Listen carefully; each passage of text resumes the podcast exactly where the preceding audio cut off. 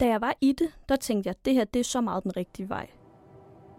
Jeg skal bare glemme alt det, der er sket. Jeg skal bare køre med 180 i timen og bare lave alt muligt. Fordi så på et eller andet tidspunkt, så har jeg lavet så meget nyt, at det andet ligesom må gå i glemmebogen. På en eller anden måde var min tankegang. Ikke? Øhm, også fordi jeg havde ikke rigtig noget, jeg sådan tænkte var fedt at lave. Man kan hurtigt bare blive opslugt af, hvad han synes i sådan voldelig forhold, og gå med den der strøm med, Nå, så gør vi det, fordi du synes, det er fedt. Så jeg havde ikke rigtig nogen mening om tingene.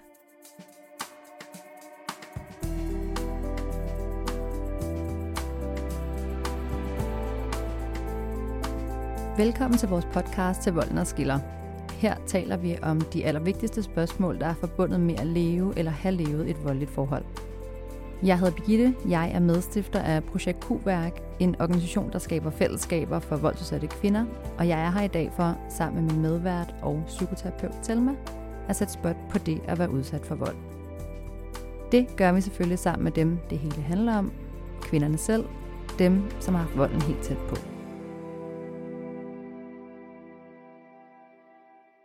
Efter at have brudt med volden, oplever mange, at øh, de har svært ved at finde tilbage til sig selv, eller finde en, en ny øh, version af sig selv. For hvem er man egentlig efter at have været i en voldelig relation? Og øh, hvad, hvad kan jeg egentlig lide at lave, nu jeg er kommet ud her på den anden side? Det er noget af det, vi skal tale om i dag.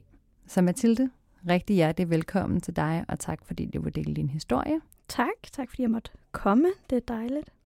Og velkommen til dig, Telma, der som altid er med os for at bidrage med dine perspektiver øh, fra de mange møder, du har haft med voldsudsatte kvinder. Tak. Og øhm, inden vi skal høre meget mere om, om dig, Mathilde, og den øh, rejse, du har været på efter at have brudt med volden, så har jeg et, et lidt generelt spørgsmål til dig, Telma. Øhm, mange øh, kan måske have svært ved at forstå, at de her store spørgsmål om, hvem er jeg, hvad kan jeg lide at lave, hvor skal jeg hen, melder sig, efter man har forladt den voldelige relation. Hvorfor, hvorfor kan det være så svært at finde sig selv igen? Altså først og fremmest, så, så øh, øh er det svært, fordi øh, i den her relation har det handlet om voldsudøver, og meget sjældent om den, der har været udsat for volden. Det vil sige, det har øh, ikke været en ligeværdig relation, så den voldsudsattes følelser og behov har der ofte, hvis ikke altid, ikke været plads til. De har været anledning til konflikt, de har været forkerte. Så når man har været i de her slags relationer, så øh, er det almindeligt, at man har været meget mere over i sin partner, end man har været hjemme hos sig selv. Og det vil sige, at så er man jo også kommet længere og længere væk fra det, der er ens egne følelser, som jo fortæller noget om, hvad det er for nogle behov, vi har, og hvad der er op og ned inde i ens selv. Så det er den ene grund. Den anden grund er jo, at... Øh, at når man er i de her relationer, så man, som jo er der ofte meget frygt, det vil sige, at man er meget i alarmberedskab. Og når man er i alarmberedskab hele tiden, så øh, er man jo i en form for overlevelse og kan ikke rigtig mærke sig selv og sine egne behov. Så derfor, når man kommer ud af sådan nogle forhold, så er der et kæmpe efterslæb med både at mærke sig selv, men også om at få sig selv og sit eget system i ro, så man kan begynde at orientere sig. Så ja. det er nogle af grundene. Øhm, Mathilde, du, du er netop med for at tale om rejsen hjem til sig selv igen, og hvad for et kæmpe stykke arbejde det også er. Og øhm, du er i dag i midten af 20'erne, og den kæreste, vi skal snakke om, den ekskæreste, vi skal snakke om i dag, øh, var du sammen med i et par år. Og i dag er det to år siden, du kom ud af den her voldelige relation. Og, øh, og vi skal jo tale mest om efter I gik fra hinanden. Men øh, jeg synes, vi skal lige kort øh, forbi jeres forhold, så vi ved, hvad, hvad der kendetegnede det. Og øh, for at starte sådan helt med begyndelsen, kan du, kan du huske, hvad du, hvad du faldt for ved ham? Ja, det, øh, det er svært, når man tænker sådan tilbage nu. Men, øh, men jeg tror for mig var det det der med, at øh, jeg havde været i et i et forhold, da jeg gik i gymnasiet, sådan meget stabilt, og det, som jeg kalder sådan lidt lærpostejsagtigt, mm. øh, hvilket når egentlig bare er et helt almindeligt sundt forhold. Øh, og kom så ud af det, øh, og mødte så ham, min ekskæreste her, hvor alt var det stik modsatte. Sådan meget vildt og farligt på en eller anden måde, uden at være det helt. Øh, så jeg tror egentlig bare, det var det der med, at det var noget helt andet, end det jeg normalt øh, har været i. og øh, kommer fra, jeg er fra sådan en rigtig kernefamilie, hvor alt bare er lyserødt på en eller anden måde. Og det var det overhovedet ikke her. Så jeg tror, det var den der sådan spænding ved, at jamen, han var også lidt spændende, og han var sådan lidt sej i byen, og var den der, som alle vidste, hvem var og sådan noget. Øh, jeg tror, det var det, der sådan trak mig hen imod ham på en eller anden måde. Så du var, og du var også fascineret af noget af alt det, der var anderledes. Ja, lige øhm, præcis. Og hvornår, hvornår finder du så ud af, at, at der er et eller andet ved det her anderledes, som, som er galt, altså som er voldeligt? Det er faktisk ret hurtigt, at jeg sådan lægger mærke til, at der er noget, som ikke burde være på den måde. Øhm, sådan rent øh, psykisk. Sådan måden, jeg blev talt til på, og måden, at hans behov altid var vigtigst, kom faktisk til udtryk rigtig tidligt. Men det var ikke noget, hvor jeg tænkte så meget over det, men jeg havde sådan en mavefornemmelse af, at oh, det var nok ikke helt godt det her. Øhm, men fordi at det ikke var noget, jeg havde været i før på den her måde, hvor bølgerne gik rigtig højt hele tiden, så tænkte jeg bare, om det er normalt for ham. Det er sådan, han er. Han kommer fra noget andet, end jeg gør, og derfor så opfører han sig på den måde. Så på en eller anden måde fik jeg hele tiden sådan skubbet det lidt under tæppet, alt den der dårlighed, hvis man kan sige det sådan. Altså alt den måde, han sådan snakkede til mig på, og sådan noget, hvilket var sådan de første tegn på, at der var noget, der var rimelig forkert her. Mm. Altså det er jo også det med, at han forvejen var anderledes, ja. og så var det sådan, okay, hvornår er anderledes godt, og hvornår er anderledes dårligt. Ja, ja, og det her med, hvornår skal jeg gå ind og være sådan, det her bryder jeg mig ikke om, fordi hvis det bare er måden, han er på, så kunne jeg jo lige så godt sige, så er det bare ikke ham, jeg skal være sammen med, fordi vi er så for forskellige på en eller anden vis. Ja. Øhm, så jeg tror, jeg tænkte meget over det her med, sådan, om jeg skal også være lidt mere rummelig, og jeg skal også lige huske på, at han har oplevet det og det og det, så derfor så er det okay på en mm. eller anden måde. Sådan var det i hvert fald meget i starten, min tankegang omkring tingene. Ja. Og hvornår går du fra den her fornemmelse af, at, at øh, du nævner det her med at blive talt ned til, og det ved du egentlig godt øh, er forkert, men, men hvornår går det op for dig, at, at det rent faktisk er vold, det du er udsat for? Det er faktisk først noget, jeg lægger mærke til, så snart det er fysisk vold. Øhm, I lang tid var det kun, ikke at det er i orden, men kun øh, psykisk vold. Og sådan nogle ting, der var meget omkring min vægt, og øh, på den måde sådan ting, der ramte mig rigtig hårdt, øh, som jeg så gjorde noget ved, fordi jeg tænkte, så skal jeg jo ikke være tyk, eller sådan, som han sagde, jeg var. Øh, så det var faktisk først sådan, da det var fysisk vold, at jeg tænkte, okay, det er et voldeligt forhold, det her, forhold, det her fordi at jeg tror, at jeg kender ikke nogen, af hvad jeg ved af, som har oplevet de der psykiske ting, så derfor vidste jeg ikke, at det var forkert. Altså sådan, jeg vidste ikke, der var noget, der hed psykisk vold på en eller anden måde. Det vidste jeg godt sådan op i mit hoved, men ikke sådan noget, hvor jeg tænkte, om det er det, jeg er udsat for. Mm-hmm. Øhm, så det var først der, når man sådan kan mærke det rigtig sådan fysisk, at jeg tænkte, den er ikke helt god. Nej. Og får det der så til at gå Overhovedet ikke. Nej. Nej. Øhm, der tror jeg på en eller anden måde, jeg var viklet så meget ind i det her spind af manipulation, og jeg har ikke nogen andre, og det er også lidt nemmere bare at være her, fordi jeg bor jo i hans lejlighed. Sådan nogle ting, som når, igen, når jeg tænker tilbage, burde være totalt ligegyldige, men som jeg virkelig tænkte meget over, at gud, hvor ville det være besværligt. Øhm, så nej, det fik mig overhovedet ikke til at gå. Ja. Og hvad, hvad oplevede du som, øhm, som noget af det værste, kan man sige, efter at, at du har været udsat for fysisk vold? Eller sådan? Mm, det er et godt spørgsmål. Jeg tror faktisk, det var det her med, at folk ikke måtte opdage det. Mm. Øhm, en af de første gange, det skete, det var under en Tinderbox Festival, hvor at øhm, det, det er sådan en tre-dages festival, torsdag, fredag, lørdag, hvor om torsdagen, der havde jeg fundet ud af, at han havde løjet om nogle ting i forhold til, hvor han havde været henne og sådan noget, øh, og konfronteret ham egentlig med det her, hvor det så endte med at være mig, der var syg i hovedet, fordi jeg holdt øje med ham og sådan nogle ting, øh, hvor han endte med at slå mig.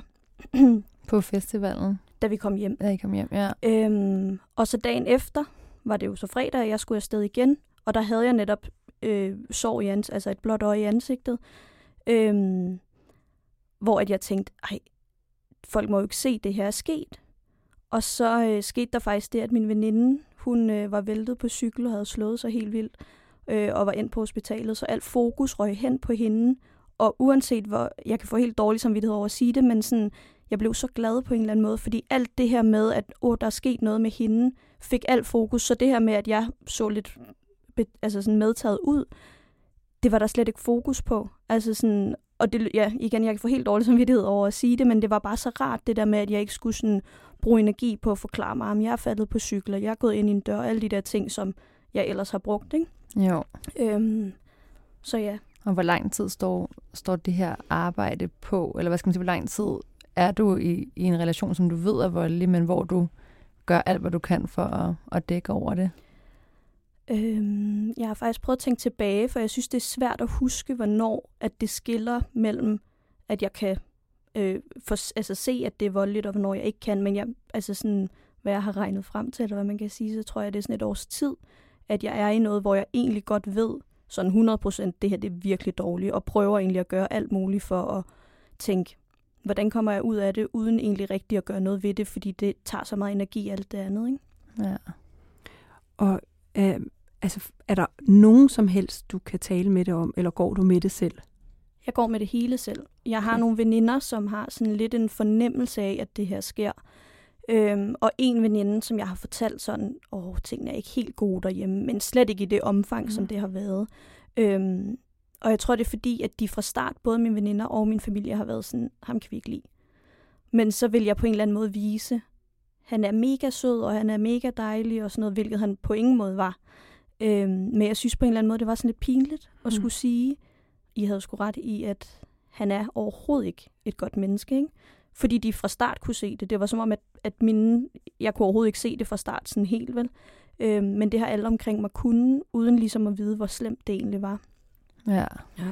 Og jeg tænker også, du har jo også været forelsket i ham, og betaget af ham, og, og viklet ind i ham, som du selv siger. Så, så var det sådan en følelse af, at jeg er blandet i, at, at, at jeg elsker ham, eller er glad for ham, og at jeg ikke rigtig kan tåle, at det er sådan, som nogle andre ser, eller hvad, kan du, hvad, hvad vil være det værste, når du tænker på det lige nu?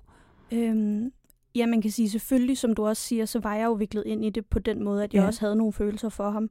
Men i en lang periode, så var det faktisk sådan, at de der følelser var så væk fra min krop, fordi at, at jeg godt vidste, at det han gjorde var forkert, og det var så ubehageligt at være i, at, øhm, at jeg på en eller anden måde bare levede med det. Så det var ikke så meget den der sådan som jeg i hvert fald har hørt om, den der sådan meget draget forelskelse, og meget sådan det der blevet taget vildt meget med storm og sådan noget. Øh, og netop derfor bliver i det, fordi man er så forelsket, eller elsker det her menneske så højt. Det har der ikke været. Jeg tror, det har været meget mere frygt. Mm. Jeg har mhm. været så bange for, at, øh, at der skulle ske altså sådan noget værre, end det, der er sket på en eller anden måde. Øhm, og så boede jeg på Fyn på det tidspunkt, og hele min familie boede på Sjælland. Så det var også hele det der sådan aspekt i, at hvor skal jeg så flytte hen? Og jeg har altså ikke råd til lige at finde en lejlighed, og hvad, hvordan, altså jeg kan ikke lige hurtigt bare bo hos mine forældre eller et eller andet. Øhm, så det var det der med sådan alt det praktiske på en mm. eller anden mhm. måde, blev vildt besværligt. Øhm, så derfor var det nemmere bare at sige, Nå, nu er det her, jeg er, og så må mm. man jo se, hvad der sker. Og så gik ja. dagene og ugerne og månederne bare, ikke?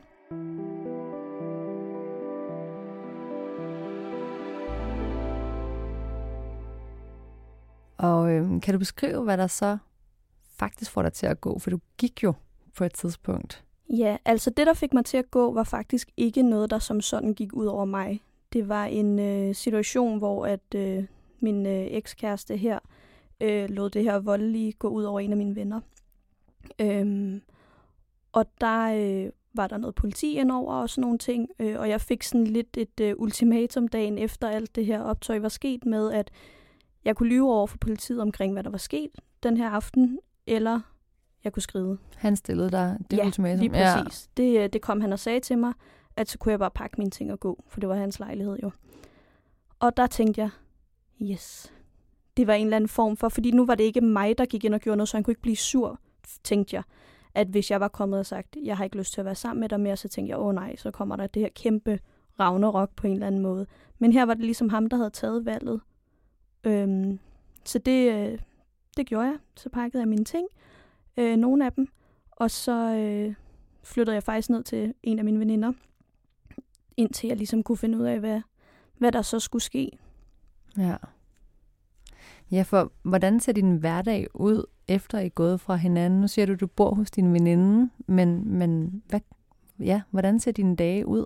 Lige efter, der er alting meget kaos. Øh, sådan noget med, at han ringer hele tiden til mig og skriver hele tiden til mig og stiller resten af mine ting. Jeg havde en masse sådan møbler og sådan nogle ting, øh, bestik og alt sådan noget praktisk, som vi ikke havde sådan fordelt, fordi det bare var pakke lige en taske og gå din vej. Ikke? Øhm, det var, havde noget, han havde øh, stillet ud på gaden midt om natten, som min far blev nødt til at køre fra København over hen i Odense. Øh, og sådan nogle meget kaotiske ting, som jeg tror, han gjorde lidt for at, ja, jeg ved ikke, hævne sig på en eller anden måde, selvom at det er jo ham selv, der har sat sig i den situation, men gør det så livet så surt for mig som muligt, uden at han egentlig kan gøre noget ved mig fysisk, fordi jeg ikke er med ham. Øhm, så sådan de første uger var mega kaos, øh, og så var det, at jeg flyttede tilbage til øh, mine forældre, og boede der faktisk i et halvt år. Øhm, hvor alt også bare var op i mit hoved kaos, i hvert fald ikke udadtil. Øhm, men sådan meget øh, fuld af tanker, fordi på en eller anden måde var det her ikke blevet afsluttet på min måde. Det var ikke mig, der havde sat foden ned og været sådan, du har ikke været okay over for mig. Det var igen ham, der havde valgt, hvad der skulle ske, og det var igen ham, der havde bestemt, hvordan det skulle ske. Øhm, ham, der havde sat det her ultimatum, ham, der havde sat mine ting ud og fået alle mulige mennesker til at køre rundt frem og tilbage midt om natten. Øhm, så jeg tror sådan, jeg synes, det var svært det her med, at, at jeg igen bare stod i sådan en situation, hvor jeg bare fulgte lidt med strømmen, uden at have nogen mening om noget som helst. Ja. Hvordan, hvordan havde du det der hjemme hos din, din mor og far? Øhm, jeg brugte rigtig meget tid på ikke at være alene. Øhm, efter et halvt års tid, så fandt jeg så en, øh, en lejlighed at bo i, for det var alligevel lidt øh, stramt at skulle bo hjemme, selvom det var hyggeligt. Så øh, fandt jeg en lejlighed at bo i sammen med en, øh, en pige, jeg havde fundet på, på Facebook. Øh, og det var egentlig virkelig hyggeligt. Og der tænkte jeg netop, okay, nu kører det igen. Nu, øh, jeg, jeg brugte ikke tid på at skulle tænke over, at jeg skulle bearbejde de ting, der var sket. Jeg ville hellere bare køre med 180 i timen, og så bare lade være med at tænke på det. Øh, så jeg lavede bare noget hele tiden var hele tiden sammen med mine veninder, var hele tiden sammen med mine søskende, var hele tiden ude at lave noget. Øh, for at der ligesom ikke var den der stillhed til at få lov til at tænke over tingene. Ja. Øhm, også noget med, at jeg kunne slet ikke sove om natten, og der skulle altid køre tv tændt, eller høre podcast, eller sådan noget. Altså sådan, der måtte ikke være den der ro i mit hoved, fordi så var det netop, at jeg begyndte at tænke over tingene, som jeg ikke synes var rare at tænke på. Og hvad tænker du om, øh, hvad skal man sige, din vej på det tidspunkt? Tænker du, som du er på vej videre et sted hen, eller, eller tænker du, at du stadig er mærket af, af det forhold, du var i med din voldelige eks? Da jeg var i det, der tænkte jeg, at det her det er så meget den rigtige vej.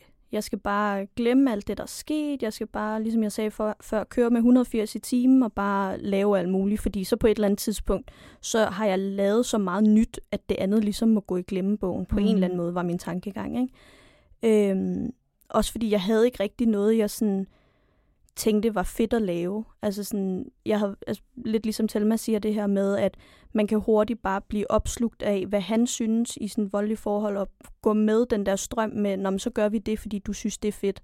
Så jeg havde ikke rigtig nogen mening om tingene. Så jeg tror igen, jeg gjorde det her med bare sådan, om så gør jeg det, mine veninder synes er hyggeligt eller sjovt. Mm. Øh, selvfølgelig ikke, at de har været manipulerende, for de har jo ikke vidst noget som helst.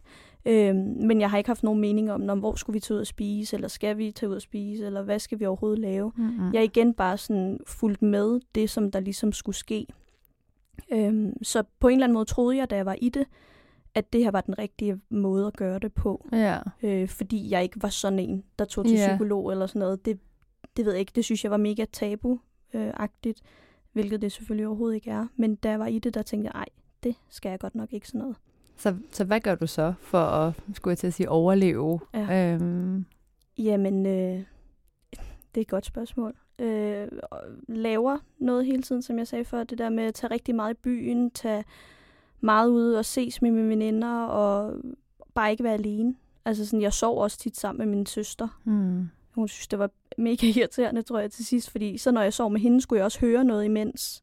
Podcast, se tv, et eller andet. Der skulle være larm hele tiden. Øhm, så bare det der med sådan at, at være i gang og være mega social, øh, fik jeg energi af på en eller anden måde, ja. fordi at jeg så ikke skulle sidde derhjemme i fosterstilling og ja, ligge ja. i min seng.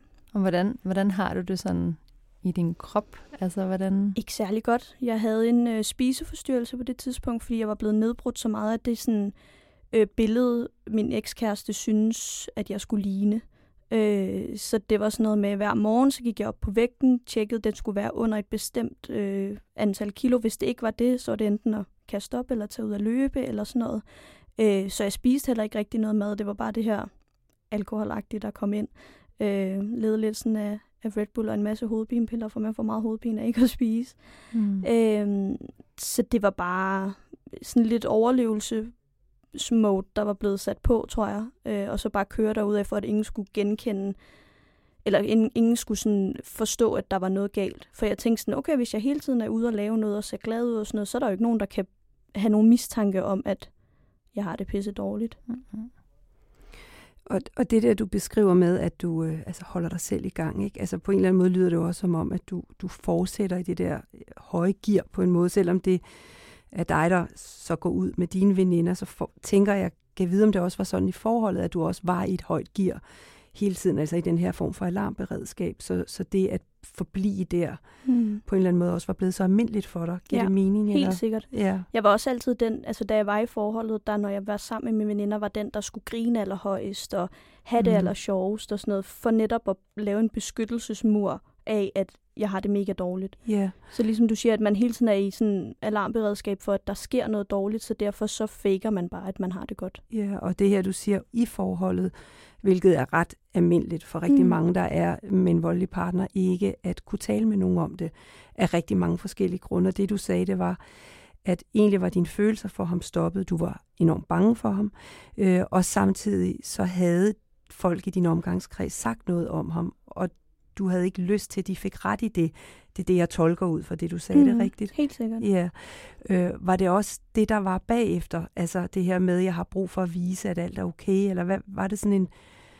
Øh, var det den samme sådan, jeg har ikke lyst til at dele det, eller hvad, hvad? Ja, jeg tror, der har været lidt en blanding, både det der med, at jeg ikke vil, vil komme ud med, at han faktisk har været så skidt en person, som han har, fordi som du også selv siger, så er det noget, som var blevet sagt til mig, ikke? Øhm, og så en blanding, ja, både en blanding af det, og så at, at jeg ikke vidste, hvordan jeg ellers skulle kapere alt det her, som var sket.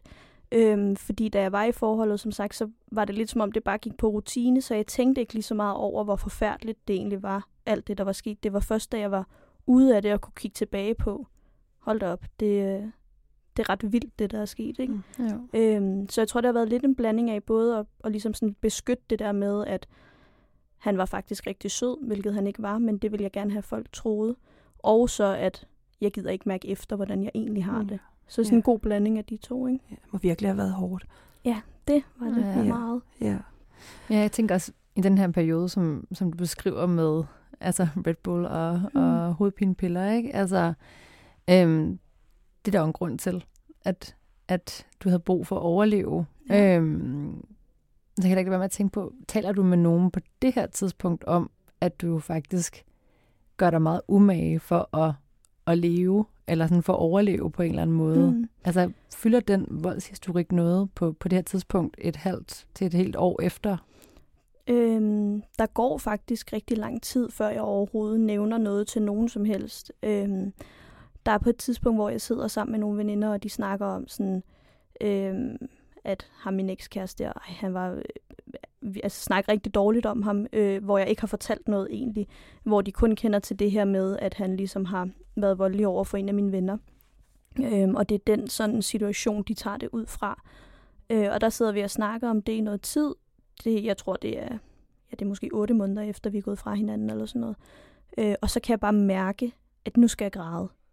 Og jeg tænkte, det er pinligt. Vi sad på en eller anden bar eller sådan noget og drak vin, og vi, jeg, jeg, jeg tænkte bare, det, det kan jeg ikke. Så jeg var sådan, og jeg går lige ind og tisser, og stod ude på toilettet og græd helt vildt, fordi jeg tænkte, det var ligesom som om der, der var der et eller andet, der gik hul på. Fordi alle andre situationer har jeg kunne sætte det her sådan lidt pokerface på, og været sådan, når vi kører bare, jeg kan godt snakke om ham og sådan noget, fordi ja, der har ikke rigtig været noget sådan, altså jeg har ikke kunne mærke det på samme måde. Men lige her, der var det som om, det, der gik det bare helt, altså smuldrede helt. Øhm, og så næste gang jeg sås med, med de veninder, der sagde jeg til dem, at øh, det her var sket. Ikke sådan i detaljer eller noget, men sagde, at han har faktisk også været voldelig over for mig, fordi vi netop snakkede om den her situation igen. Og jeg kan bare huske, de, altså, de sagde sådan, nej, det skal du sige til nogen, og det skal du sige til dine forældre, og sådan noget, hvor jeg tænkte sådan, det er slet ikke det, jeg har brug for. Jeg har bare brug for, at I giver mig et kram, eller brug for, at sådan, I bare lytter. Altså sådan det der med sådan gode råd og pegefinger, det er sådan noget, som jeg sikkert også selv vil gøre. Altså sådan i en anden situation, hvis jeg ikke selv havde ud, altså, led, altså sådan, øh, hvad hedder det, øhm, oplevet det. så havde jeg da også sikkert også selv været sådan til min veninde, nej, det skal vi da få styr på og få snakket med nogen om. Men nogle gange i en situation, når, i hvert fald for mig, så havde jeg bare behov for sådan at vide, de var der. Øhm, så det, jeg tror, det satte lidt en stopper for, at jeg så skulle sige det til flere, fordi jeg tænkte, åh, oh, det kan jeg ikke overskue, det her med sådan, Nå, men du kunne jo også have gjort, og hvorfor gjorde du ikke det, og du skulle være kommet tidligere, og hvorfor sagde du ikke noget? Og det ved jeg ikke. Jeg bliver nødt til at tage det herfra, og så kan mm. vi finde ud af det, ikke? Så det satte lidt en stopper for at skulle sige det til nogen. Øhm, så der gik jeg igen nogle måneder bare og led lidt videre med det, og sagde til de veninder, jeg havde sagt det til, at ah, det var heller ikke så slemt, det var bare lige et par gange og sådan noget. Øhm, så jeg ligesom sådan igen prøvede at sætte den her facade på med, at så slem var han faktisk ikke. Ja, jeg, altså, jeg får simpelthen så meget omsorg for det, du har gået med så meget alene, ikke også? Og, og det her med måden, jeg bliver mødt på, tror jeg bare er meget genkendelig for mange, mm. fordi der er en kæmpe sårbarhed og en skrøbelighed og også en skamfuldhed over, mm. at det har været sådan, ikke? Fordi der har været noget i dig, der på alle mulige måder ikke ønskede, at han var sådan, som han var. Ja. Ikke også? Du havde brug for at, også at tegne et andet billede, også for at beskytte dig selv men også den der sårbarhed i at føle sig afsløret. Nogen har sagt, at de kan komme til at føle sig utrolig dumme. Mm. Ikke? Og det er, jo, det er jo det, der gør, at det bliver så svært ja. at fortælle om det. Fordi vi øh, bliver mødt med alle mulige velmenende øh, kommentarråd, men det du allermest havde brug for. Du siger det så fint selv. Det var egentlig bare et kæmpe kram. Mm. Og et, hvor er vi kede af at høre, at det er det, der er sket. Ja. Lad os tage den derfra. Ja, fordi som du også siger, det der med, det er svært at få det der at vide med, at du kunne jo have gjort sådan. Ja. Fordi, ja, men hvad skal jeg gøre nu, ikke? Ja, og, og det, sådan er det med de her forhold, at hvis det var så enkelt, så sad vi slet ikke og havde den her samtale Nej, her. Vel? Så, så du er sådan en meget fin måde, du får beskrevet, hvor, hvor isoleret man kan blive, både omkring sin egen skamfuldhed og stolthed, og så enorm sårbarhed og mm. ensomhed. Ikke? Jo, ja. lige præcis. Hvornår taler du så om det igen? Ja, så møder jeg faktisk øh, ham, som er min nuværende kæreste, øh, og kan mærke, sådan, at der er mange ting, som hvordan, altså sådan, den måde, jeg reagerer på ting, han siger eller gør, som virker sådan lidt off. Øh, og jeg tænker sådan, nej, det må han da også synes er irriterende. Øh, så der tænker jeg, nu fortæller jeg ham det bare. Øh, for ligesom at være helt ærlig og vide, hvis vi to skal noget som helst videre, så bliver du også nødt til at vide det her med mig. Og det kunne du mærke? At det kunne det jeg nemlig mærke, til ja. ja. Øh, og det har jeg, det er jo det, jeg tror, det er efter den her samtale, jeg havde med veninder, hvor byen ligesom har fået lov til at åbne sig lidt op, så, øh, så har jeg kunne blive bedre til det her med at skulle snakke med nogen. Og så tror jeg også det der med, at han ikke kendte mig. Altså sådan, det var ikke mine forældre, som jeg skal, altså sådan, hvis han, lad os nu sige, at han havde sagt, åh, oh, det skal jeg ikke have noget med at gøre, fint, så vil jeg ikke se ham igen øh, hvor at mine forældre skal jeg se igen, og mine søskende skal jeg se igen. Så på en eller anden måde var han også bare mega sådan god, fordi han var så åben om tingene. Øh, så når jeg fortalte ham noget, så sagde han også bare, at det skal vi finde ud af, og virkelig hjalp mig med sådan at være støttende, uden at sige, det skal du sige til dine forældre. Fordi han sagde selvfølgelig til mig, at jeg synes, det er en rigtig god idé, at vi får det sagt til dine forældre, at du får noget hjælp, men det, hvis det bare nu er fokus, at vi to kan snakke om det, så er det det, vi gør. Og hvis du ikke vil snakke om det, så lader vi være med det. Øhm, så det var der, jeg sådan fik, hvad kan man sige, øjnene op for, at det faktisk var rigtig rart at snakke med nogen om det. Øh, bare det der med at komme ud med det. Ja. Uden at det skal være et eller andet med når man god råd tilbage, eller sidde en psykolog eller lignende og give en eller anden sådan god måde at gøre det på. Bare det der med sådan at komme ud med det. Noget, som har været inde i mig så lang tid, og overhovedet ikke fået lov til sådan at blive bearbejdet. Øhm, og så var der på et tidspunkt, hvor jeg så tænkte, at nu vil jeg fortælle det til min søstre, som jeg er meget tæt med, som så endte med at sige det til mine forældre, fordi de var sådan, de kunne ikke gå med det. Øh, og jeg kan huske i starten, tænkte jeg, ej, hvor I nederen, I skal sige det videre. Men de har jo ment det i, i en god mening, og det har jo bare gjort så meget, at de gjorde det, ikke? Øhm, og jeg tror på en eller anden måde, der var noget inde i mig, der godt vidste, de ville sige det videre, og derfor var det nemmere at sige det til dem, og så kunne de lige være sådan, hey mor og far, I skal lige høre det her. Ved du, når du tænker i dag, ved du, hvad det var, du frygtede ved at fortælle dine forældre det? Fordi en ting er, når man er i forholdet, øh, og du var kommet ud og, havde, og kommet væk. Ved du, hvad du frygtede ved at dele det? Det har jeg faktisk også tænkt rigtig meget over, og min far har også spurgt sådan, hvorfor har du ikke bare sagt det, ikke? Øhm, men jeg tror, det var det her med, at de fra start har givet udtryk for, hvor lidt de kunne lide ham. Altså min far blev nødt til at nogle gange bare gå fra middagsselskaber, fordi han synes, han var så forfærdelig. Øhm, så jeg var lidt bange for, at de sådan ville føle, at, at det var deres skyld. På, altså sådan, at de havde en eller anden fornemmelse af, at han ikke var et godt menneske, så meget, at selv min far blev nødt til ikke at være i samme rum som ham, så var jeg så bange for, at de ville tænke, ej, kunne vi have gjort noget? Og ligesom give dem den der last af, at vi kunne have, lavet, altså, kunne have hjulpet hende. Ikke? Øhm, så jeg tror, det var lidt for at passe på dem, plus mm. det der med, at, at jeg synes, det var så pinligt, og at jeg havde været i sådan noget uden at gå. Altså sådan, jeg tænkte sådan, jeg synes ellers, jeg er sådan en ret stærk person, der sådan står ret meget op for mig selv. Men det gjorde jeg jo overhovedet ikke der. Og det synes jeg også bare var pinligt, at jeg ikke havde gjort noget ved. Ikke? Ja, og det tænker jeg også bare så genkendt det, du selv siger med, jeg plejer jo. Mm. Ikke? Og det er jo det, der lige præcis sker i et voldeligt forhold. Der er jo nogle ting, der bliver pillet af en. Mm. Så det der plejer, det er der også en anden, der er med til at øh, få puttet godt og grundigt ind under øh, den nye virkelighed, mm. der indfinder sig. Ikke? Jo, jo ja. netop.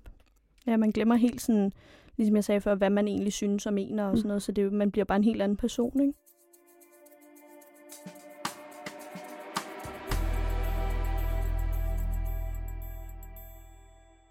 Mathilde, hvad blev, øh, hvad blev det starten på, det her med at fortælle det, lyder det som om, sådan ægte for første gang til din kæreste? Øhm, jamen, det blev jo starten på, at jeg ligesom kunne få lov at bearbejde det på en sund og en rigtig måde, vil jeg ikke sige, men for mig var det den rigtige måde.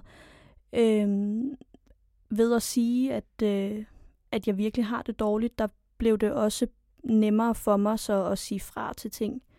Det her med, og jeg synes vi har faktisk overhovedet ikke, det var særlig sjovt at gå i byen. Men, men jeg havde bare gjort det, for det ville mine veninder gerne, og så, når det er nemt nok, så behøver jeg ikke tænke på noget. Så det her med at sige fra for alle de her sådan store sociale arrangementer, som jeg faktisk ikke var særlig fan af, øhm, og at jeg til familieting kunne sige, og nu kan jeg godt mærke, at der er ret meget i mit hoved, jeg, jeg går lige, eller går lige ned ved, mine forældre bor ved en strand, så kunne jeg lige gå ned på stranden og lige få lidt luft og sådan noget. Øhm, så det gjorde det bare meget nemmere for mig. Øhm, så selvom der stadig var alle de her sådan ubehagelige tanker og sådan noget, så var det bare nemmere at bearbejde dem og nemmere at have dem i mit hoved øh, hvor førhen, der skulle de bare skubbes væk. Fordi her nu vidste jeg, at uanset om jeg var sammen med min familie, eller min kæreste, eller mine veninder, så kunne jeg sige det. Så kunne jeg sige, uh, nu kommer de der tanker, eller blive ked af det. Ikke? Og det er jo også det, der begynder at blive anderledes end for eksempel at være i relation med ham, der brugte vold. Det er, at du kan begynde faktisk at sige, hvordan du har det, mm. uden at det skaber konflikter eller drama. Lige præcis. Forestiller jeg mig. Ja. Ja. ja, ja, for førhen har det jo netop været, som du siger, sådan noget med, at jeg vil hellere lade være med at sige mm. både gode og dårlige ting. Mm. Jeg havde fået 12-tal i en eksamen, så tænkte jeg, det gider jeg ikke engang fortælle, fordi så skal han sige, ah, du siger det kun fordi, at nedgør mig, eller et eller andet. Mm. Eller hvis der var noget, jeg ikke synes var fedt, så ville jeg heller ikke fortælle det, så ville jeg bare hellere gå med det. Mm. Øhm, så ja, det er så rigtigt, som du siger, det der med, at nu fik jeg endelig lov til bare at sige præcist, hvad jeg følte. Ikke? Og det er jo først der, vi også faktisk kan begynde at finde ud af, hvordan vi har det. Mm. Og det er jo først der, vi så for alvor kan begynde faktisk at bearbejde og komme videre. Mm. Hvor at hvis vi skubber det væk, der er, så fortsætter vi med at være i sådan en form for overlevelse. Ikke? Så jo. det er jo vejen ind. Det er jo, at vi skal igennem det. Lige præcis. Ja. Uanset hvor hårdt det kan være, så øh, har jeg i hvert fald lært, at det er det, som, det, er det der virker. Mm. Altså på en eller anden måde. Og ved du på det her tidspunkt godt, at det er en proces, du er i gang med? Eller hvad tænker du om det der med pludselig at have brug for at gå ned til stranden, i stedet for at gå i byen? Øhm, Nej, det jeg tænker faktisk ikke så meget over det på den måde, som du siger, at det er ligesom en proces, og jeg, jeg tænker, at det er nogle step eller et eller andet. Øhm, først så tænkte jeg sådan, åh, nu skal jeg være sådan her resten af mit liv. Jeg skal være sådan en deprimeret en, der går rundt. Øhm, og jeg synes, det var vildt hårdt, det der med ikke at kunne være social, fordi det var noget, jeg havde opbygget på en eller anden måde, at jeg var. Øh, hvor jeg nu, som jeg siger, kan se, det, det tror jeg faktisk slet ikke, at, at jeg er. Eller sådan, jeg er social, men slet ikke på den der måde, som jeg havde behov for der. Øhm, så det er egentlig ikke, fordi jeg som sådan tænker det som en proces. Jeg tror bare, at jeg tænker, jeg må tage en dag ad gangen, og så se lidt, hvad der sker. Øhm, og det er også derfor, min far for eksempel siger til mig, at du bliver nødt til at få noget sådan lidt, hvad kan man sige, professionel hjælp. Altså sådan en ting er, at de er der, og de vil snakke med mig, men nogle gange er det måske også meget rart at få nogen udefra, som ikke har et sådan bånd til mig, og ikke ved, mm. altså sådan vil være på min side, hvis det giver mening. Det her med, at øh, uanset hvad, vil de jo altid holde med mig, hvis man kan sige det sådan. Mm. Øh, selvfølgelig tænker jeg, at de fleste vil det i forhold til, at en er voldelig, og en ikke er. Men det her med, sådan, at de vil jo aldrig mene, at jeg har gjort noget forkert. Hvor en udefra måske også kan sådan hjælpe med at bearbejde, sådan, om hvad kan man så gøre fremadrettet? Er der nogle ting, du øh, gør, som er, er, er på grund af de her ting og sådan noget? Ja. Fordi det, det, det kunne mine forældre jo som mm-hmm. selvfølgelig ikke se. Øhm, så, øh, så der snakker jeg med min far om det her med at kunne få noget sådan hjælp udefra på en eller anden måde. øh, hvor han siger, at han havde fundet en psykolog, som havde med øh, sådan øh, voldsramte kvinder at gøre. Og hvor jeg bare sagde, det skal jeg ikke. Det har jeg ikke lyst til. Jeg kan ikke overskue at skulle sidde foran et voksent menneske øh, og sådan blive belært. Og det var sådan, jeg følte, det var, hvilket det jo sikkert overhovedet ikke er, for jeg har aldrig nogensinde været til psykolog, så jeg aner ikke, hvordan det fungerer. Det var bare sådan et billede, jeg havde i hovedet. Øhm, hvor at han så fandt frem til alle mulige andre ting, øhm, og fandt den her sådan, terapi, terapigruppe øh, i Q-værk, øh, hvor jeg kunne sidde sammen med kvinder på min egen alder, som har været ude for det samme, eller noget lignende, selvfølgelig ikke 100% det samme. Øh, og der tænkte jeg bare sådan, det lyder meget rarere. Det der med at kunne sidde sammen med nogen, der har oplevet noget, som minder om, eller i hvert fald har meget bedre forståelse for, at når jeg reagerer sådan her, eller jeg har det sådan her. Øh, så det sagde jeg til ham, at det synes jeg, vi skulle prøve at mm. kigge ind i. Jeg tænker også, at det virker meget genkendeligt, det her med, at der er en kæmpe personlig proces i det der med at finde ud af, gud, jeg vil måske noget andet, mm. end det, jeg har gang i lige nu. Og måske har jeg i noget tid også gjort nogle ting, som jeg ikke altid har lyst til. Mm. Den tænker jeg, det er en opvågning, man kan have på alle mulige tidspunkter i sit liv. Men der er ligesom den der personlige proces selvfølgelig, og som er vedvarende jo, ikke? Men at, at det her med også at have, have behov for øhm, voldsfaglig viden ind i bearbejdelsen, at det, altså, det tænker jeg er, er, er genkendeligt, ikke? Det der jo. med, der, der skal jo, at der er en grund til, at der er mennesker, der er fagpersoner inden for voldsområdet, mm. fordi det, det er bare særligt. Mm. Ja både det, at der sidder, øh, altså at man taler med nogen, der faktisk forstår, mm. øh, hvad det vil sige at, at være i en, i en relation med en voldelig partner, men også det element af at møde andre, der har været i det, mm. altså kan virkelig være helende, fordi jeg kan høre, der er en del af dig, der virkelig har en frygt, altså den der ubehag forbundet med at føle sig belært eller fortalt. Mm. Er det rigtigt? Jo, ja. Så sådan en allergi over for det nærmest, ja. ikke også? Så, så, så det der med virkelig også at finde en vej, hvor jeg kan blive mødt på en måde, så jeg ikke kommer til at føle mig forkert i den mm. her proces. Ikke? Øhm, og, og samtidig er der jo noget af dig, der har været ret klogt, ikke? fordi du siger, øh, jeg tog en dag ad gangen, mm. ikke? og det er jo det bedste, vi kan gøre, når vi er i high arousal. Ja. Øhm, og øhm, det her med, jeg frygter, jeg mærker pludselig, hvor ked af det er, jeg mærker, hvor sårbar jeg er, og måske er der noget i mig, der virkelig frygter at mærke det, fordi hvor havner jeg så? Så det der med frygten for, bliver jeg deprimeret, sagde du, mm. den har jeg bare hørt så tit hos rigtig mange om, at begynde at tage sig af det sårbare, og det svære kan vække en frygt for, bliver jeg så helt svag, eller øh, bliver jeg fortabt i det her? Og det er så vigtigt at komme igennem det, ikke? Altså, men det er bare en genkendelig frygt, mm. og den kan afholde en fra egentlig at begynde at tage sig af sig selv. Ja, lige præcis. Ja. Det, øh, det er det, jeg siger, det er jo mega hårdt at skulle bearbejde tingene, mm-hmm. men som du også selv siger, det er jo det, der skal til. Mm. Altså, at man ligesom ja, tager en dag ad gangen, og så ser, hvor ja. man ender. Så øhm, et kæmpe stykke arbejde, der er her faktisk noget tid efter, at du har, du har forladt den voldelige eks, ikke? Mm. Øhm, og kan man sige sådan, kan du nu, på nuværende tidspunkt sige, hvad du finder ud af i den proces? Øhm, jamen, jeg finder ud af rigtig mange ting, ligesom jeg siger før, i forhold til det her med at være social, hvilket jeg, jeg er et socialt menneske, men ikke i det omfang, som jeg havde behov for at være der. Øhm, og finder ud af rigtig mange ting, jeg faktisk ikke er, der ikke er mig, selvom jeg har været. Det er sådan noget med, at jeg også skulle have mange dyre ting og vise, sådan at øh, Øh, jeg har det rigtig godt ud til. Alt det her materielle skulle være meget dyrt.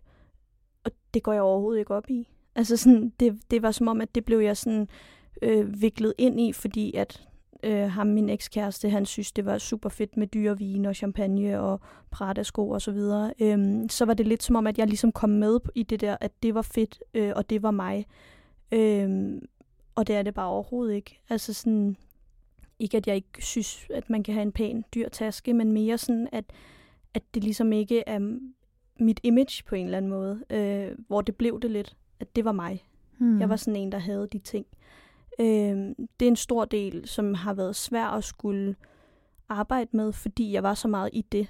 Og det var ligesom alt, jeg havde på en eller anden måde. Øh, så alt det her materielle blev bare så ligegyldigt. Men det var det eneste, jeg ligesom havde at tage fat i førhen, hvor at alt var svært. Så var det nemmere at sige, Nå, så går jeg ud og køber et par nye sko eller mm. et eller andet. Øh, og det, det er sådan noget, altså sådan nogle ting, der ligesom kom til mig, at altså sådan, lige så snart jeg gik i gang med den her sådan, bearbejdelsesproces, så fandt jeg ud af, hvad jeg egentlig synes var fedt, og hvad jeg ikke synes var fedt. Øh, og hvad jeg egentlig godt kunne lide at lave. Altså sådan, sådan noget med at rejse har jeg ikke gjort så meget, fordi at, ja, det var ikke det, der blev prioriteret. Øh, bare sådan noget med at gå i biografen, måtte jeg ikke, eller hvad man kan sige, fordi vi havde et kæmpe stort tv, så man kunne bare se tv derhjemme.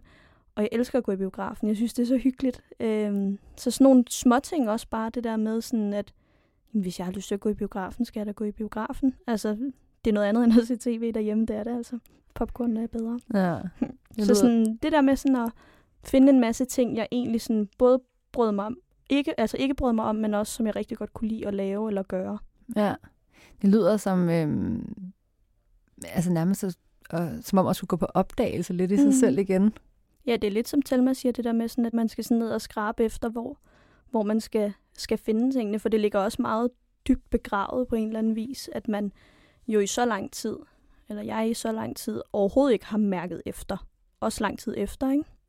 Så efter du begyndte at tale om det, øh, og, og har delt det med for eksempel dine forældre, hvad har det betydet? Hvad har det gjort for dig og din proces, at du nu kan være meget mere åben omkring, hvad du har været har oplevet? Det, det er faktisk lidt det der, som om, at, sådan, at der er et eller andet, der er lettet fra ens øh, skuldre, eller hvad det er, man siger. Øh, sådan tingene bliver lettere. Mm. Altså, øh, både det der med, som jeg sagde før, at jeg sådan i situationer kan sige, det kan jeg ikke lige overskue. Jeg øh, trækker mig lige, men også bare, at, at de ved, hvorfor jeg lige pludselig kan blive helt hysterisk og skrige over et eller andet, eller sådan noget, som jeg ikke har gjort før, på samme måde i hvert fald. Øhm, så sådan noget med, at, at jeg synes bare, det har været meget rart, at de ligesom ved, hvad, hvad jeg har været igennem, og de ved, øhm, der er nogle ting, man måske ikke lige joker med, som de godt kunne finde på at joke med på sådan en helt syg måde, som man jo ikke burde gøre. Øhm, fordi de ved, at nu har jeg oplevet nogle ting, og det kunne de jo ikke vide før. Øhm, ja, så jeg synes bare, det er rart, det der med, at, at der ikke skal være nogen sådan hemmeligheder. Øhm, der har været sådan lidt forskel på i forhold til, hvor meget og hvor lidt min familie har haft lyst til at vide. Øhm, min far har været sådan meget, at han vil gerne... Jeg har taget billeder af alting. Det vil han gerne se, alle, altså alle, når jeg har haft sår og sådan nogle ting, øh, blå mærker. Som man gerne vil se, hvor der har min mor været meget sådan, det skal hun overhovedet ikke se eller høre om. Øhm, så det har også fra den anden vej, tror jeg, været rigtig svært med det her, sådan hvordan og hvor, altså, hvor meget skal vi gå ind i det, ikke? Øhm, og derfor tror jeg også bare, de har været sådan, du må sige til. Fordi det er jo det er svært at vide, om man så blander sig for meget, eller blander man sig for lidt og sådan noget. Altså sådan, så jeg tror bare, det er en vildt rar proces for hele min familie, at vi sådan kan gøre det sammen. Mm. Og at de ved, at der er noget, der skal gøres. Mm. Ikke? Hvad, øh, hvad tænker du om den udvikling, du har været igennem, siden du brød mig volden nu her for et par år siden? Ja, det er vildt, når man tænker tilbage. Fordi normalt er det ikke noget, jeg tænker over, når jeg er i det. Altså sådan, hverdagen kører jo bare sådan noget. Men så når jeg tænker tilbage, sådan, hold da op, hvor er det bare fedt. Altså sådan, jeg er mega stolt af, hvor jeg er nu. Øhm, og at jeg har sådan taget det skridt med at sige, nu skal jeg hjælpe mig selv. Ikke? Øhm, så det er jo et helt andet sted, jeg er i mit liv, selvom at det kun er så kort tid, men alligevel så lang tid. Ikke? Men der er jo nogen, der der bruger rigtig, rigtig mange år. Det ved jeg nu, når jeg har været i den terapigruppe der, at der er jo nogen, der bruger sindssygt mange år på at bearbejde tingene og sådan noget. Det er jo meget forskelligt fra person til person, så jeg synes også, det er rart, at min proces er gået så hurtigt på en eller anden måde. Øhm, og det tror jeg også har været, fordi jeg har haft nogen omkring mig, der bare har været mega sådan støttende. Øhm, det er der jo nogen, der ikke har. Der er jo ikke nogen, der har sådan en øh, god familie, som jeg har. Øhm, så det er bare det er rart, men sådan, processen er jo stadig i gang. Der er jo stadig nogle ting, hvor jeg sådan, for eksempel over for min kæreste, hvis vi skændes lidt, så kan jeg jo gå helt amok, hvor han er sådan, altså tag det roligt. Fordi mm. jeg er mm. vant til det der med sådan at blive nødt til at råbe og skrige, fordi det er det eneste, der ligesom sådan virker. Øhm, så det er sådan nogle ting, der stadig kan komme på en eller anden måde. Ikke? Du skal vente dig til, at I faktisk skal tale om tingene Lige på præcis. en mere ligeværdig måde, ja. i modsætning til, hvordan det var før. Ja, Det, der med, at det behøver ikke være den, der råber højst, Mm. der vinder, eller hvad man kan sige her. Der er det bare, lad os sætte os ned og finde ud af det, fordi oftest er det jo totalt ligegyldige ting, som mm. at man ikke Mhm. lige har sat i opvaskeren eller et eller andet, som ja. så kan gå helt hysterisk over. Øhm, så det er sådan nogle ting, der stadig er der lidt. Øhm, og sådan også over for mine søskende kan jeg også blive meget hysterisk. Sådan, blive helt vildt irriteret over ting, som de egentlig kun gør for at være søde, men som bare i mit hoved er vildt irriterende, fordi det ikke passer ind med der, hvor jeg er lige nu-agtigt. Mm. Øhm, så ja, det er en proces, der stadig er i gang, og jeg ved faktisk ikke, om man nogensinde sådan bliver færdig med processen. Øhm, jeg tror, man kan komme til et sted, hvor man er sådan, nu er jeg færdigbagt på en eller anden måde, i forhold til det her, men at der så hele tiden vil komme nye ting, ligesom du også sagde før, det her med sådan, uanset hvor man er i sit liv, så vil der jo hele tiden være et eller andet nyt, man skal bearbejde, ikke? Jeg tænker også, der kommer øh, Nick over for psykoterapeuten omkring den proces der. At, Ja, øhm, ja, ja. ja. Det, og det er jo virkelig noget med også, ja, det er en klog måde at se det på, at øh, altså, der er sjældent noget, der kommer to streger under. Mm. Men det at tage, tage sig selv alvorligt og bearbejde, det kan gøre, at man kan komme et helt andet sted hen, og det ikke skal lov at styre livet. Fordi når der er noget, vi undgår, eller ikke vil have med at gøre, så ender det med at styre os alligevel. Jo. Så bruger vi enormt meget energi på at undgå noget, mm. frem for at tage os af det, og så bedre sådan kunne være mere frie i livet. Ja. Øhm, der er sådan en ting, jeg har siddet og tænkt på, hvis jeg bare lige må skyde det ind, det er, at Mm. du siger, at øh, der, da han giver dig det, altså den der sorg over, eller du brugte ikke ordet sorg, men det var svært, fordi den der oplevelse af, det var ham, der satte foden ned, det var ikke mig. Øh, og det, det er meget genkendeligt for dem, jeg kender, som, som på en eller anden måde øh, ikke føler, at de selv stoppede forholdet. Og alligevel får jeg lyst til at sige, at han gav dig jo et ultimatum. Du kan lyve, eller du kan gå. Øh, og der er jo noget i dig der, der vælger at sige, jeg går. Mm. Og jeg kan ikke lade være at tænke på, at midt i al den forvirring, der har været der, der har du jo haft fat i noget væ- værdi i dig. Det er rigtigt. Ja. Ja. Så, så øh, hvordan er det lige? Altså det her med også, at selv når det er allermest forvirrende, så har de fleste jo stadig noget i sig selv, der hele tiden er sandt og føles Mm. rigtigt. Ja. Og det havde du også der, selvom det ikke var det, det føltes som. Mm. Sådan har jeg faktisk aldrig tænkt over det. Det er meget rart. Mm. For jeg har altid tænkt over det som, ligesom jeg sagde før, det der, som du mm. også siger nu, at, at det ligesom er ham, der har taget valget. Øh, og så har jeg, det har jeg også bearbejdet meget i den, eller snakket meget om i den der terapigruppe, jeg var i, hvor at det sådan var, at det er jo ikke det, der skal være det vigtige. Det vigtige er jo, at, at jeg heldigvis kom væk. Men det er rigtigt, som du siger, jeg har jo selv taget et valg, for jeg kunne lige så godt have sagt, Nå, det nemme er bare at sige til politiet, nej, jeg så ikke noget, eller et eller andet. Ikke? Ja. Så der havde du fat i noget værdifuldt Mm. mm. i dig, og du øh, på en eller anden måde gik imod den frygt, du beskrev, der holdt dig.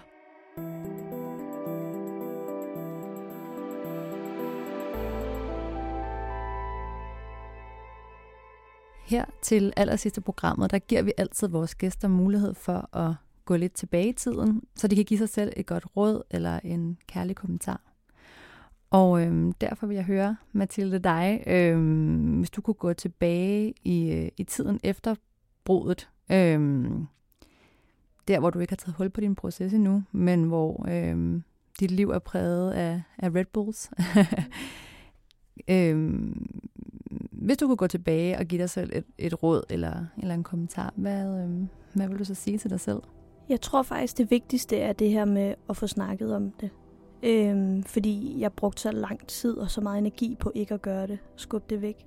Så hvis jeg kunne sige noget til yngre Mathilde, ville det helt sikkert være at øh, sige det til nogen. Øhm, det, det, det er det, der har hjulpet for mig. Øhm, fordi en ting er at kunne sige, at Nå, men så kunne man have reageret sådan og sådan og sådan på noget, men jeg tror bare, at det der med at sige det højt, det er det bedste råd, jeg har. Både til mig selv og til, til andre, der kunne sidde i samme situation. Øhm, fordi det hjælper, og det er meget sjældent. Jeg kunne ikke forestille mig, at folk ikke vil lytte. Altså sådan, hvis det er ens nærmeste. Det, det ville være underligt andet. Øhm, så bare det der med at få sagt noget. Ja. Og så er det uanset, om det er til en eller anden, man ikke kender, eller om det er til ens far, eller om det er ens mormor, eller et eller andet. Men det der med at få lov til at komme ud med det, det gør bare, at man ikke har den der ondt i maven på en eller anden måde, fordi der er den der klump i maven, som bare er dårlighed. Så lige så snart man får lov til at snakke den af, så bare der, synes jeg, at processen går i gang. Og der er allerede noget, der sådan letter. Og så senere hen kan man jo se på, om der skal gøres mere, ikke? men bare at, at få det ud. Hvor det delt. Lige ja. præcis.